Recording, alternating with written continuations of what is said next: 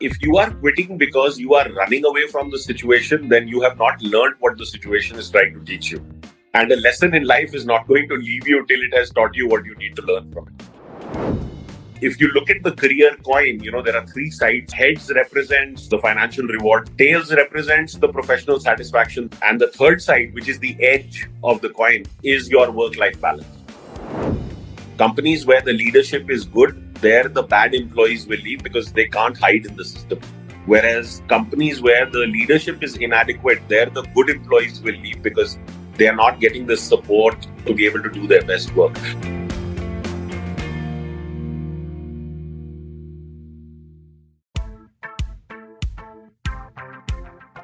The term toxic can be defined as poisonous or harmful. There are various factors that contribute to turning a workplace into an unpleasant, unhealthy environment.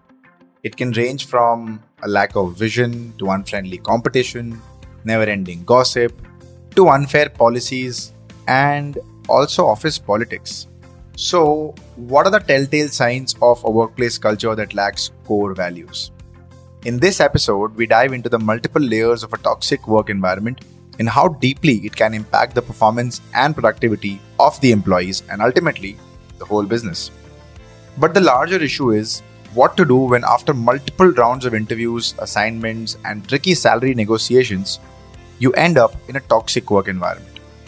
What to do next? Fight or flight?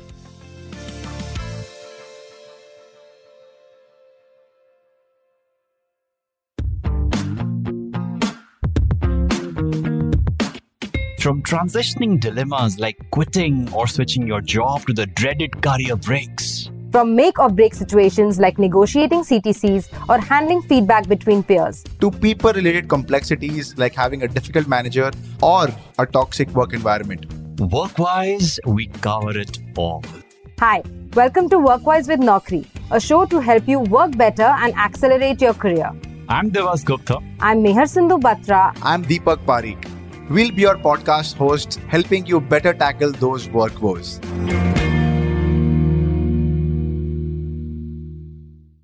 I'm your host Deepak Pareek, and you are listening to Workwise with Naukri. In today's episode, we have a very special guest joining us. Let's welcome Mr. Sawan Kapoor, India's leading career coach. Starting his career in 2001, he took eight short years to reach the role of CEO of America's largest privately held wine and spirits business. On returning home in 2013, Sawan joined his family business. Today, he also runs TruNorth Solutions, a job search, job application, and career management firm. Welcome to the show, sir. How are you doing? I'm doing very well. How are you? I'm sure the working population will agree to the fact that work culture defines the productivity, performance, and personal growth of an individual, no matter what your job is or how much money you make. My first question to you, sir, would be what are the signs to look for if you want to establish that your workplace is toxic? I think there's a number of symptoms that one will begin to see. You know, one very common thing is that there are no boundaries around work. Uh, that you know includes the way one is expected to devote time or the manner in which relationships shape up in a in a toxic culture. Uh, another would be that people fundamentally don't trust each other you know they're coming from a space where they give an impression that they have a hidden agenda or their motives are unclear or a culture where making mistakes is punished or reprimanded. Uh, another sign would be that uh, the outlook one has towards one's co-workers or colleagues it is one with contempt. So you know the basic dynamic of how people are relating with one another is a win-lose dynamic instead of a win-win dynamic Another sign would be the lack of support for employee development and growth. Another thing that comes to mind is that, you know, a lot of psychological games are being played. You know, workplace politics is high and, you know, behaviors such as the straw man or gaslighting, all of this is well entrenched in the, in the culture. And in general, you know, people, uh, employees that is, are disengaged. There's not a lot of clarity around projects and timelines and and the turnover or attrition could also be quite high. That brings us to how can we shield ourselves from this? You know, one way is to make sure that we avoid entering a toxic environment altogether rather than having to tackle the situation after finding ourselves in one. is there a way to find out from before that the work environment we're about to enter is toxic? Yes, there is. Now, this is the very heart of my system. This is a very common problem that is faced by working professionals. See, once you accept the offer and then consequently come to realize that the culture of the company is not right for you, you know, you can feel really trapped. So, understanding the true ground reality of a company's culture requires one to run what I call is a soft data research campaign.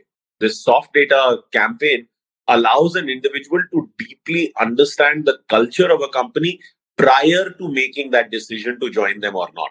So it puts one in a position of knowledge with regard to the culture and the context with which you interact with the company is very important here to uncover this true culture. So if you present yourself as a job seeker, then by default, you will also put your best foot forward because, you know, you want to secure that job. Similarly, even the company will put its best foot forward because the company also wants to attract the best talent in the marketplace. Therefore, the context with which a company gets to know you has to be one that is free of this conflict. It requires that deep interaction with its employees and its decision makers. And that has to happen on a basis that is free of this uh, conflict of interest. You spoke about your soft data research campaign. If you can explain in simple terms as to what they should look for to gauge the culture of the company before they join. So, you know, the elements that you're looking for are things like uh, how well do their teams work together? How aligned are people with one another? So, you know, our KPIs defined for everyone, every department, and every role is there clarity around the goal? Is a, a realistic strategy being put into place to achieve those goals? Um, and has the right budget been allocated? And then finally, it comes to their executional discipline. So, you know, understanding factors like this, their work style, you know, the, the leadership of the organization, because the leaders will really set the tone for the company. Companies where the leadership is good, there the bad employees will leave because, you know, they can't hide in the system. Whereas companies where the leadership is inadequate, there the good employees will leave because they are not getting the support, you know, to be able to do their best work. So it's all inside information that you're looking for. And that's what, you know, it requires that conflict free context to be created in how you interact with the company to uncover this inside information. Once you actually set the context right with the company, I think that's where you and understand that this is how the culture is, is of the company and this is what I'm getting into and this is what I'm signing up for. You know, we talk about toxic work cultures, sometimes fast paced, aggressive, and go getter organizations may not be ideal for everyone, but that doesn't necessarily mean that it's toxic or do they? Because everybody has a different style of working. How can an employee tackle that?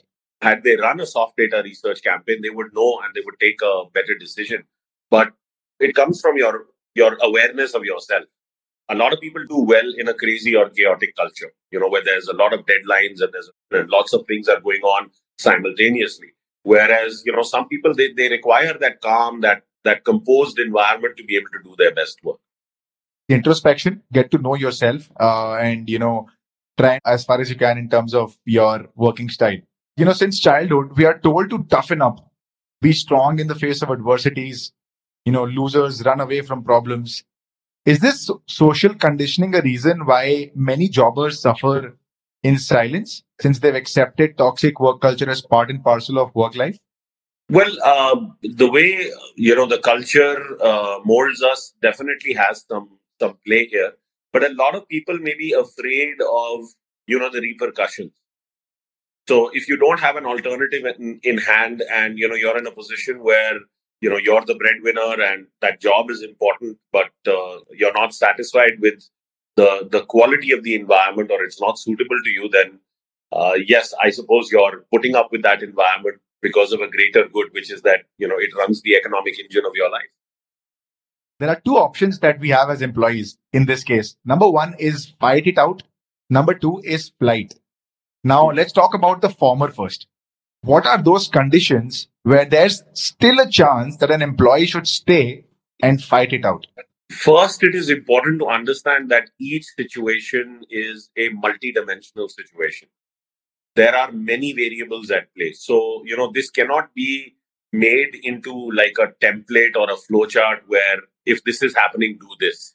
These individual factors need to be understood so that an appropriate go forward plan can be built.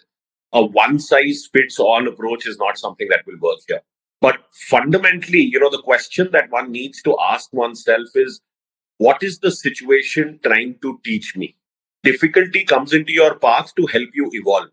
You know, dealing with ever increasing complexity is how we reinvent ourselves for the next level of performance or next level of responsibility or scope or roles in our career.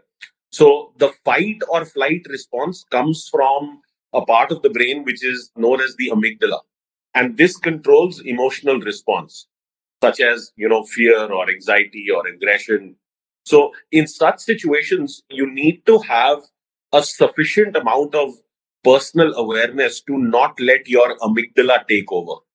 See, if you let your amygdala take over, then the ego gets involved and then situations will typically only worsen. And the one who has the most authority in such a situation is the one who will most likely prevail, even if it is unfair. So, what needs to happen is that your reason and your fairness, your calmness is what should direct you in such situations. This is your prefrontal cortex. And uh, it's also known as the executive center of your brain. This is where vision and strategy and reason reside in the brain. So this is what should be deployed in such situations and, and not your emotional response. I remember where, you know, I landed up taking a lead on an urgent matter under the, the best interest of the company. And I took it up because of how urgent this issue was becoming you know there was going to be a very significant downside that the company would experience if this was not handled that said the issue should have been tackled by the finance department but because it was not being attended to you know i took it up and i brought attention to it and you know wanted to resolve it because it was going to impact my area as well. My my area was strategic planning. So you know this created a little bit of a problem where you know finance felt that i was stepping on their toes. And uh, you know their personal interests overtook the best interests of the company because it landed up becoming a little bit of an ego tussle. But fortunately i had developed sufficiently by then in my career where i did not react. It was two very difficult months for me because you know i had to face a fair bit of personal attacks. But uh, you know i had developed the wherewithal by then to know that you know it is that insecurity that is driving their behavior and ultimately even expressing uh, dissatisfaction or anger in that manner was just a cry for help. So a boss must come at such situations from a place of fairness and not from a place of ego. And as a boss, one needs a very developed level of uh, mindfulness, of empathy, and you know the the ability to take that U-turn if one has been unfair in dealing with such a matter, where an employee is putting up a fight because of being uh, compromised or treated in an unfair manner. You must feel very secure as a person, as a professional to act in this manner. Now that we know when is it wise to stay and fight for the job, you see potential in what are the other ways, if any, according to you, uh, to actually put up a fight one can approach the HR department, but going against the grain of the company can very well mean that the inconvenience and the unfairness that you're being subjected to because of that toxic work culture, that will only escalate. So, yes, one can involve the HR department or one's hiring manager, but again, fundamentally, the person coming at the situation from a place of unfairness and ego is the one who will have to eventually submit. Okay. So, be sure where one is coming from. Also, please understand the world is not a fair place. So don't fall for the fallacy that you will be treated fairly. If the person you have a problem with is more important to the organization or they are harder to replace, then you know you are at a distinct disadvantage. See, we all come with our quirks. No one is perfect. We have our peculiarities, our idiosyncrasies, our, our pet peeves uh, for strong performers, all of that becomes easier to overlook. So your work must fundamentally speak for itself. A lot of people have tried to address this through, you know, another colleague or somebody more senior in their organization. So you have to fundamentally recognize that asking someone else in the same company to play a role of broker Now, that isn't fair because, you know, it puts them in a compromised position. So it may well impact their growth or their career or, you know, their career's progression. So having a developed inner circle of mentors who are not in the same company, that can be very helpful. And that could be a good alternative way to tackle such a situation. But this is one of those areas where I think a career coach can be an ideal solution. Because in examining the situation, a career coach will look at it from different sides. Coach will be able to ask the right questions to help you determine is that a situation that is not unfair and truly trying to teach you something? Is it asking you to stretch in which you will grow your capacity to tackle such situations? Or is it truly a unfair situation where you should not be treated in that manner and you would be correct to think about moving on? So they'll be able to really diagnose the situation properly. Even though a lot of companies promise mental health support, there is still that missing piece. Now, is mental health support actually available in uh, most corporates? You know, the situation is definitely becoming better. Companies are attending to this because they are realizing that mental health is going to be one of the key metrics going forward for how prospective employees look at uh, a workplace. But this is a big challenge, uh, you know, and organizations and HR departments recognize this challenge that, you know, this is what they need to tackle. Some are even tying up with licensed professionals, such as uh, licensed counselors, to provide that kind of support uh, to their workforce. But at the moment, a lot of this is still being figured out. So if you look at smaller to mid-sized companies, it's it's not nearly as prevalent. Only some of the larger corporates uh, are taking this up because it's in its infancy of adoption. As you mentioned, in its infancy of adoption, and um, I'm sure a lot of uh, smaller companies still do not have that support available. And if you see the dynamics of our country, um, majority of the people who are working in smaller companies still go through this even though they put up a fight, in some cases, that's not enough. Now, that brings us to flight. Some situations are worth fighting, while the others can simply be let go by finding a new job or a team. So, when we speak of the fight, what are some of the things that need to be kept in mind before taking this decision? Can the situation be made favorable or uh, repaired? Now, there are more employees than there are businesses or companies. So a lot of professionals feel that you know their stake is lower and they quit. But if you are quitting because you are running away from the situation, then you have not learned what the situation is trying to teach you. And a lesson in life is not going to leave you till it has taught you what you need to learn from it. So, you know, uh, if you are an employee that is being treated unfairly and the problem stems from an issue of leadership or culture or you know, both, then moving on may be the best option. People who are directly responsible for shaping the culture of a company, even they can often struggle with giving shape to that culture or making the, the needed changes. So my advice here would be that one must play the game smartly and stay in the situation till one creates the right alternatives. Now, unless it is a situation where you know somebody is uh, going through a or having to face something like uh, sexual harassment and there is no other choice, then yes, one must immediately quit. But most other situations, if they are creating mental stress, they're also trying to teach you something. They are going to grow your capacity in how you can handle difficulty or challenge or obstacles. So playing the game smartly will be the right way to go about things. That is, create an alternative for yourself before you hand in the papers is the toxic work culture prevalent across departments or is it specific to one department? Now, I ask this because one of the solutions could be to shift departments based on skill sets and not quit the company entirely. So, is this possible? What's your take on this? I think changing departments is a limited solution. See, if you are senior enough and you have experience uh, of multiple functions, then it may be possible. But in general, shifting your function or your department requires a proper plan. See, the knowledge that you need to operate in a function like IT is very different from the knowledge that you require to operate in a function like finance or HR or marketing and so on. So, shifting functions may not always work.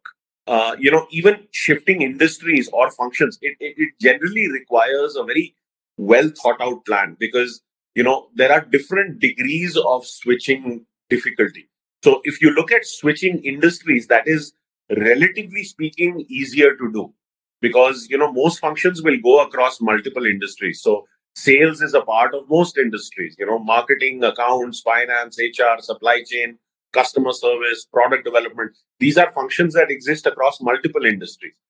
But switching functions is harder because of what I just said that, you know, the knowledge that you require uh, as a software engineer is very different versus the knowledge that you require as a supply chain professional. And if you're trying to switch both, then that is the hardest. You know, sometimes uh, the employees make up their mind that they're going to leave a particular organization. It's done. They, right? Everything is sorted. Now they've made their mind that they're going to shift organizations. When is it or at which point in time uh, they should start looking for a new job? You have to be a little street smart about this. If you are difficult to replace, then finding that support may be harder because uh, you know nobody wants to go through that kind of inconvenience and that is why a lot of companies ask for these 90 day notice periods. You know they're they're becoming more normal uh, because no one wants to suffer through having to look for another person.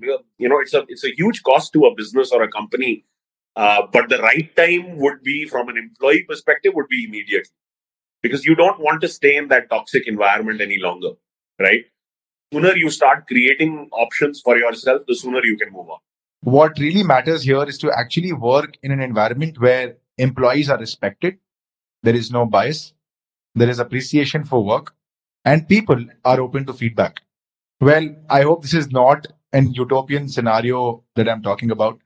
Uh, I'm sure such companies also exist out there that are taking care of their employees brilliantly and have a solid work culture.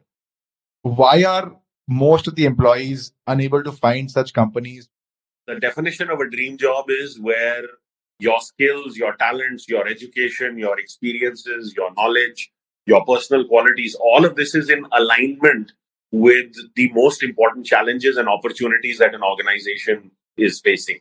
And the organization provides you a work culture suited to your personality, right? If you look at the career coin, you know, there are three sides to the career coin. Uh, heads represents the, the remuneration or the financial reward that you would have. Tails represents the professional satisfaction that you would achieve. And the third side, which is the edge of the coin, that edge is your work life balance. The true relationship is that the greater your professional satisfaction, the better the job you are typically doing, and the greater your financial reward. And the greater your financial reward, the more you'll be able to achieve or build the right work life balance. The problem is not you. The problem is that the formal system of education needs to be redesigned from this perspective. A job for most people, you know, as I was stating earlier, drives the economic engine of their life. So learning how to get the right opportunities is not really an optional skill anymore. You know, it's a necessary skill because the average person over their 30 to 40 year career will be associated with, you know, about 17 distinct opportunities. You know, and knowledge today is available in, in understanding how to build a career with strategic intent. Uh, till now, I only knew there are two sides to a coin. Thank you for putting that fresh perspective. Now, when we've spoken about toxic work culture, we've spoken about fight and flight. Let me address the second side of the coin, which is what are some of the signs of a good work culture in a company? A good work culture is one where you are mentored. Failure is fundamentally allowed. Failure becomes a learning opportunity uh, you are challenged. At the same time, if you've ever been to a gym, you know, uh, you would see that we drive our muscles to that point of failure where the muscle cannot lift the weight anymore. That is where it comes back stronger. If you're challenged and you're, you're being pushed outside your comfort zone, then that's a work culture that is helping you grow. Also, a, a good work culture would be one where you're given opportunities for promotion where you can grow your career. You, you know, you have a career roadmap and it's not just a static position. It would be one where you are involved. You know, your opinion matters, your input matters, you're made to feel included, right? And of course, you're appreciated. See, I think fundamentally all human beings have appreciation as a birthright. It should be. Because when we are appreciated, we give our best. You know, where a good work culture is that empowers you with that sense of mission you know so you're working on something that is bigger than yourself and of course trust i feel is an essential element in the foundation uh, of a work culture. So this would be the ethos, if you will, of a good working culture. With this, we come to the end of this episode. I'm sure the listeners would have gained a lot of insights and perspectives. Thank you so much for joining in.